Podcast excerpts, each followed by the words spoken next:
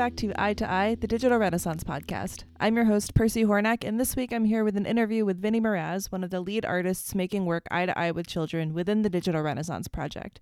He created Social Mirror, one of our first multi week projects, and we chatted about his process and his experience doing puppetry digitally.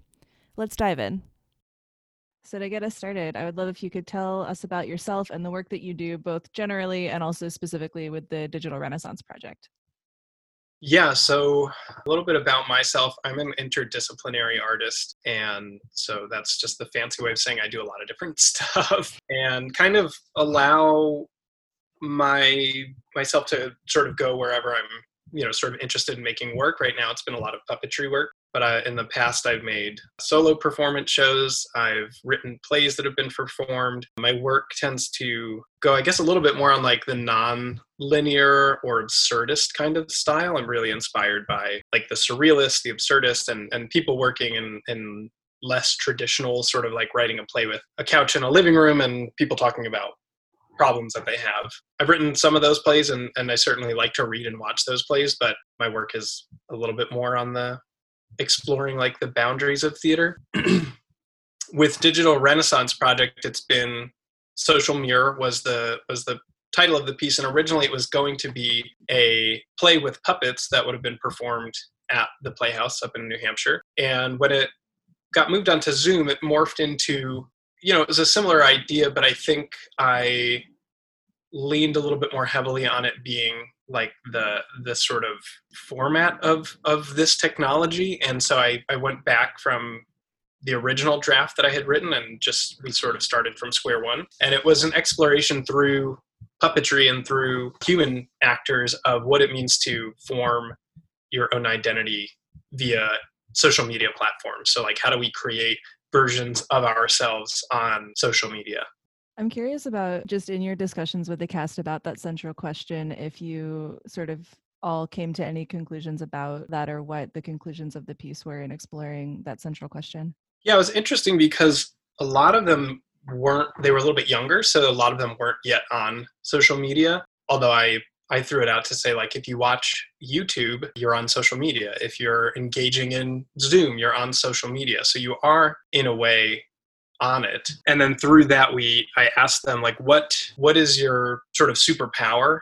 And uh, that came out through characters of like if i could do if my internet version of myself could be you know any sort of version of me or the best quality of me what would that be? And we had characters who were very knowledgeable who knew a lot of things characters who were advocates for like about sharks so like global issues global warming and nature and i think what i found was that these were social media is kind of like a echo of ourselves in some way. It's a heightened version of ourselves. And all of those things that we put out there are things that we already have inside of us but sometimes social media or a screen or a keyboard whatever it is allows us to be a little bit more of that than maybe we always are in real life. I don't know if I made any specific conclusions. I'm I still have kind of a a thorny relationship with social media. I'm only on Instagram, although I guess I have a website and I use Zoom and YouTube and all that, so I don't know if that is as immediate, but I was on it for a long time and I was thinking about like I, I used to have a live journal and I was trying to track that down to see like could I find what teenage middle school me was worried about and and like this living document.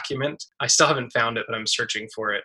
I think I don't know that I have any conclusions other than it's just like everything else where it's not like a black and white issue that it's very there is you, you can get out of social media. What brings you to it you can find. If you're going there to pick fights with people and you know be sort of an internet troll then you can do that. If you're using it as a form of advocacy or to educate yourself, you can do that. So I think it's my biggest conclusion is just like it is it is what we make it because we are people and that is what social media is supposed to be about is like it's just a different way of connecting with people. So I think that was my biggest takeaway is, you know, this this if I brought any bias to this project, it was like social media is can be really a drain and you know it frustrates me and seeing how much of what the cast put forward through their puppets was really positive stuff it's like oh yeah right i'm sort of discounting all of the the really good things that can come out of this mm-hmm. and i'm curious speaking as a fellow like multidisciplinary artist what because you played a lot of roles in this in this project. It seems I'm just curious about what that's like in rehearsal, wearing all of those hats and interacting with the cast all at the same time. I think it requires a lot of trust of them, and so I build time into it just to get to know them, for them to get to know me a little bit, and also to not rush to a product because especially when we made the transition and we knew that digital renaissance project was going to be the sort of new exciting frontier to embark on i i didn't throw the project away but i definitely started over in a lot of ways because i wanted to really take to heart what jared had been speaking about which was like i don't want to just put a play on zoom. I don't want to just have people on zoom but we're kind of just doing the play as we would have or like if only it weren't for Zoom, we could be doing this and really investigate like what could we make together in this virtual space. And so I think it requires trust. I think it also requires me to sort of stay focused because I'll be in those sort of introductory writing exercises or character exploration and that little voice in the back of my head is like but you have to make something or, or what time is it? How much how many more rehearsals do you have? So there's like that director hat that's like do it rehearse it get to rehearsal and then there's the um, sort of like explorer side of me that's like it's okay we can stay in this space a little bit longer and discover it. And so i think it is kind of like hearing those voices that come forward and say okay take the next step and knowing when to quiet them and when it's my anxiety speaking and saying you have to deliver something and when it's an instinct that's saying i think we have enough let's let's start to build. It's really it's kind of like being in dialogue with yourself i think. It's a really good way of putting it because i've never found a good way to quantify that balance of yeah like when is it valid and when is it just when is it just fine? I don't know that i found it either. I think it's, it's you know project to project it's kind of like how do i feel today uh, I feel like we need to move forward. Okay, great. I'll honor that instinct. And, you know, sometimes it can be the right choice. I'm a big believer in just making a choice first. And, you know, it's not heart surgery, it's just theater. So it's okay if we make a mistake or if we feel like, oh, yeah, we moved in a difficult direction. And I told my cast, like, puppetry, so you'll build like 90% and then you'll only use the 10% of what you've made. But you have to kind of build it first and see and then within that you find like the nugget of the thing like oh yeah right that's what we wanted to do mm-hmm. i'm curious about how puppetry specifically manifests digitally because i feel like puppetry is such an analog thing when i think about it so i'm just curious about how that worked over zoom yeah we had i had really um, i was very blessed with my collaborators of andres and taylor because they were my tech wizards. They really knew how to take all of the low tech stuff. And the, the tagline I kept saying to them was a low tech puppet show in a high tech puppet world. And I really wanted to find the ways of using socks, using cardboard, using trash that we have to build, and then finding the way to blend it into this world. And so they really helped me and did so much of the heavy lifting of manipulating the screens, manipulating puppets, and creating like almost puppeteering Zoom as another character in the play and we talked a lot about how this screen can flatten us all. It, it, you know we are kind of two dimensional in this. And so projecting that puppet like into that space since it already is analog by putting it on camera putting it in this space we're kind of putting we're putting it like within a box in some way and then exploring okay it's 2d in some ways but also like what are all the different directions of the screen that we can play with? How do we play with dimensions and how far away or close a puppet is to the screen it became kind of like film acting or like you know an acting for the camera sort of style thing. We did a lot of like my brain melting down of like wait but if you're if this is your hand over here and then you have to face right is that your right? And then is your screen mirrored? So there's just a lot of like translation that we had to do. And you know i think it was i think it was really exciting to find like to, to realize that it was all possible because i don't think i not that i ever thought it was impossible but there definitely was part of me that was like oh my god what are we going to do? And we did it. So i think that was the most exciting thing to see it all come together. Yeah and i find it the thing i like about working with Andy's is that it is so process oriented that there is sort of like a it's okay to embark on a thing that doesn't seem like you don't know how you're going to quite do it because it's about that discovery as opposed to a polished, you know, puppetry piece that you put on the internet or whatever. Most of the time that I work like this, I feel like I'm going to throw up every time I start a show. it's just like oh, I have no idea what we're going to do. And, you know, each time I sort of learn to trust myself, to trust my collaborators a little bit more, because it is, it is like walking on a tightrope. And if nothing else, it's like, it's okay to not have those answers because inevitably things happen. We have so many, you know, when you have a room full of people, everyone has so many perspectives, so many stories, so many ideas that we're it's not we're not shy of concepts or ideas. It's just then the execution of it. Okay, like all right, how do we take that idea now and actually make something out of it? Mm-hmm. In terms of doing theater digitally, I'm curious about what opportunities you see in doing work digitally.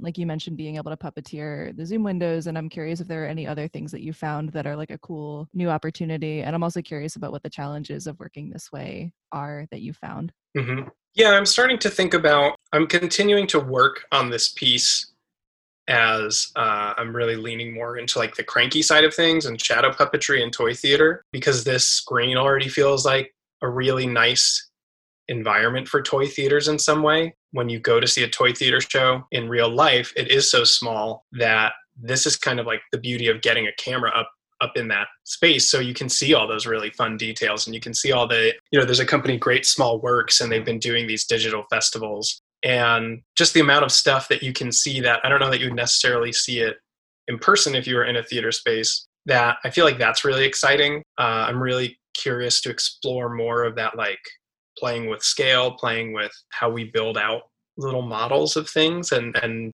you know in, in a virtual space make play with play with all these different perspectives and, and really you know we get so used to seeing a bunch of heads on a screen that there's so many other things we can do with it.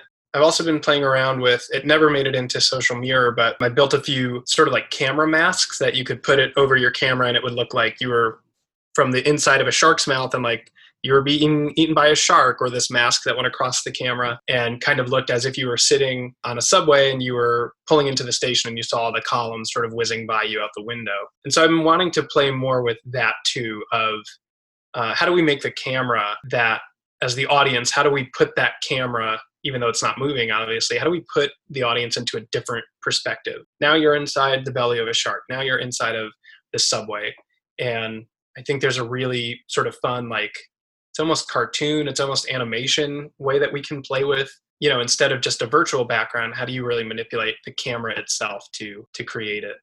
I think the challenges are just that just we're you know zoom fatigue is real and finding a way to get someone to want to log back on. And i don't know if this is true because i know i've been logging into a lot of workshops and some shows not a whole lot of shows but i am sort of hungry for like i need something else besides you know hours and hours of netflix and and a hot glue gun by myself in my apartment. So i think my worry is that we'll get so either people will start to become disheartened by it because already people are saying like well zoom theater is not real theater. And there's people saying that it's not a replacement which you know it's not but it's a brand new it's something else. It's kind of like defies being categorized as film or theater i think.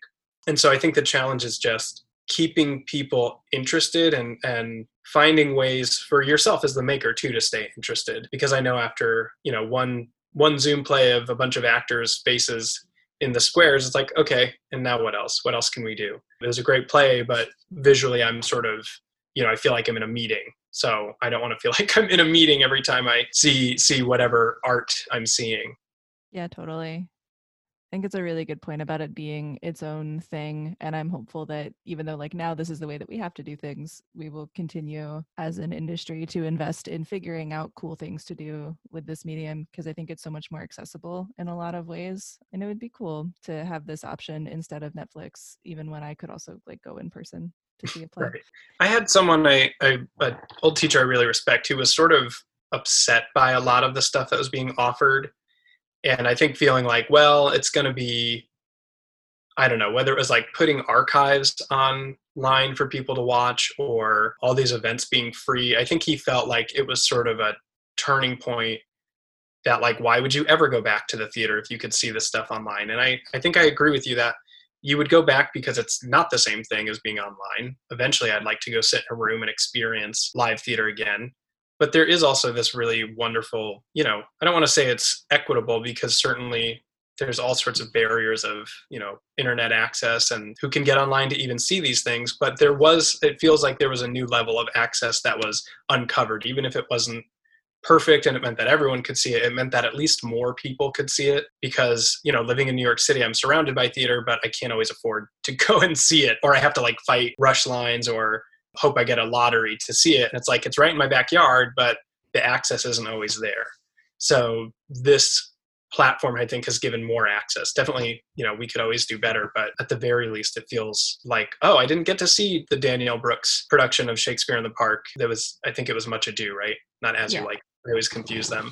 Yeah, it was much ado. um, but how great now i get to see it. And you know it's filmed really well and and was a remarkable production that i totally missed and now i get to see it and even just as an artist being able to work with artists in boston and artists in california and, and you know like getting access to people that i probably wouldn't have gotten to work with and i think also like theaters that don't necessarily have a lot of means like i came up in like the new york indie scene and we don't have any money at all but we can you know we can do this just as easily as anybody else can and that's really Right. exciting too is i think there is some leveling of the playing field like within like within the field as well which is Right. exciting yeah the amount of times the amount of time spent on a subway hauling your stuff from your apartment to the theater it's kind of like oh okay i can build it here and we'll do the show here.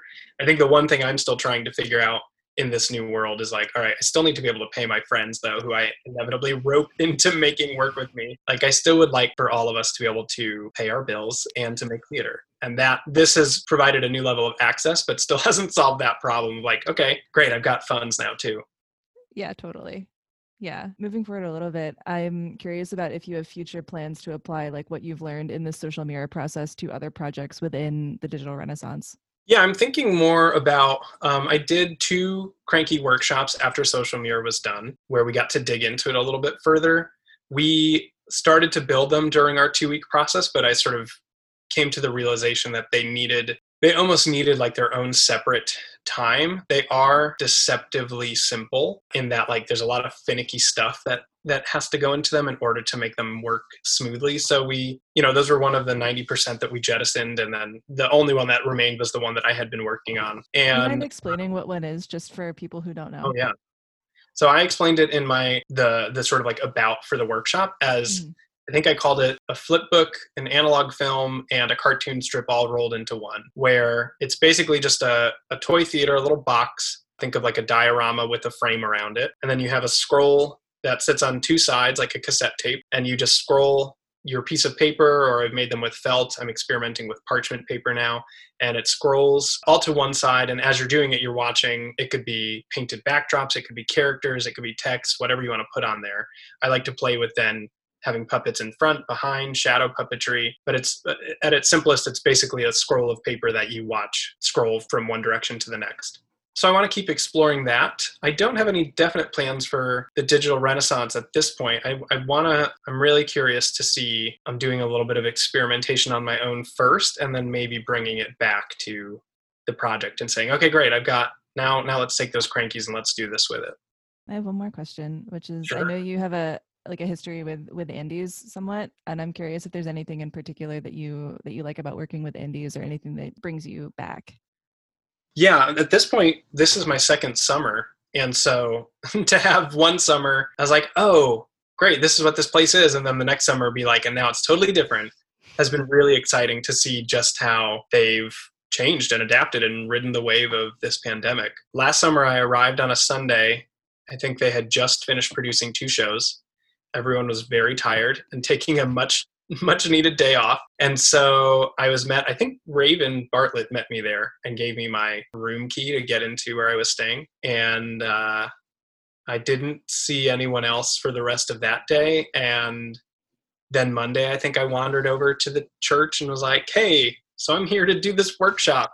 And it was like a very interesting start. I'd just come from another theater company in upstate New York and I was like surrounded by people, and then to go to Andy's, which my my meeting there was very quiet, and it was almost like, oh, this is really sort of a nice moment to just pause, reflect, and gear up for this next thing. And the energy was just totally different, and I think that was really, as an artist, I was like, no one's is anyone checking in? Like am i doing am i doing okay? And it was just this freedom of we brought you here for a reason. You've told us what your intentions are to you know what kind of work you want to make.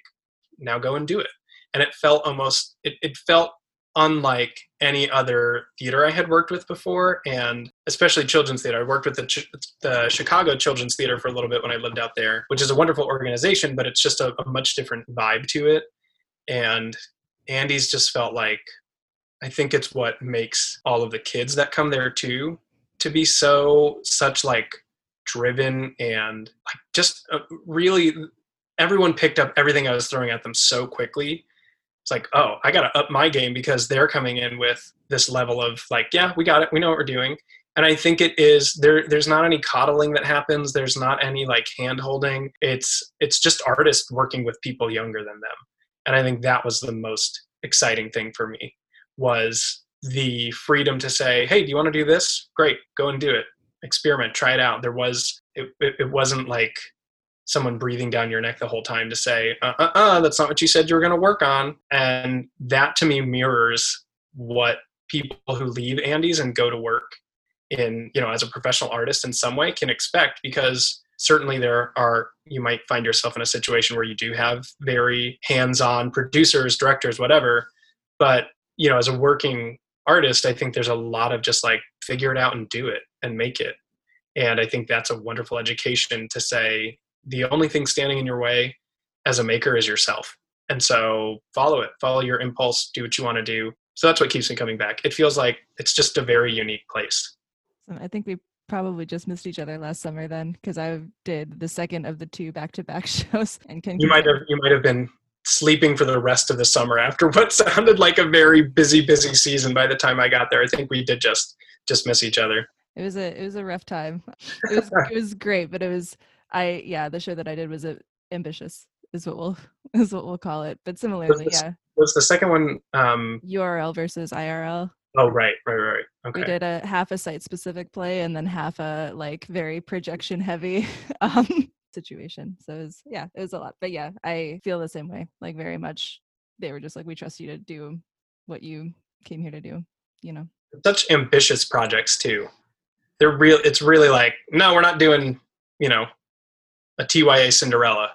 We're doing this crazy half site specific, half uh, projected. Like that's awesome. I just love that it's it's just like let's go for it. Let's make work that everyone will be excited by. Yeah, I found it very personally like inspiring to bring that into other aspects of my artistic practice and of my career to just like you know go for it and whatever happens happens and it's about the process right yeah, yeah explore and allow room for discovery. I think it's so easy to go into a process with a lot of answers. And I know my anxious sort of brain a lot of the time is wanting answers, but that this company, I think, provides so much space for discovery. And that is the real gift to any artist to say, here's here's the time and resources and now play and now discover. Well, thank you so much for chatting with me about Social Mirror and about Andy's. I appreciate you taking the time. Thank you so much for listening to Eye to Eye, the Digital Renaissance podcast. Theme music is by Dylan Gladhorn, artwork by Raven Bartlett, production and editing by me. See you next week for another dose of Andy's magic.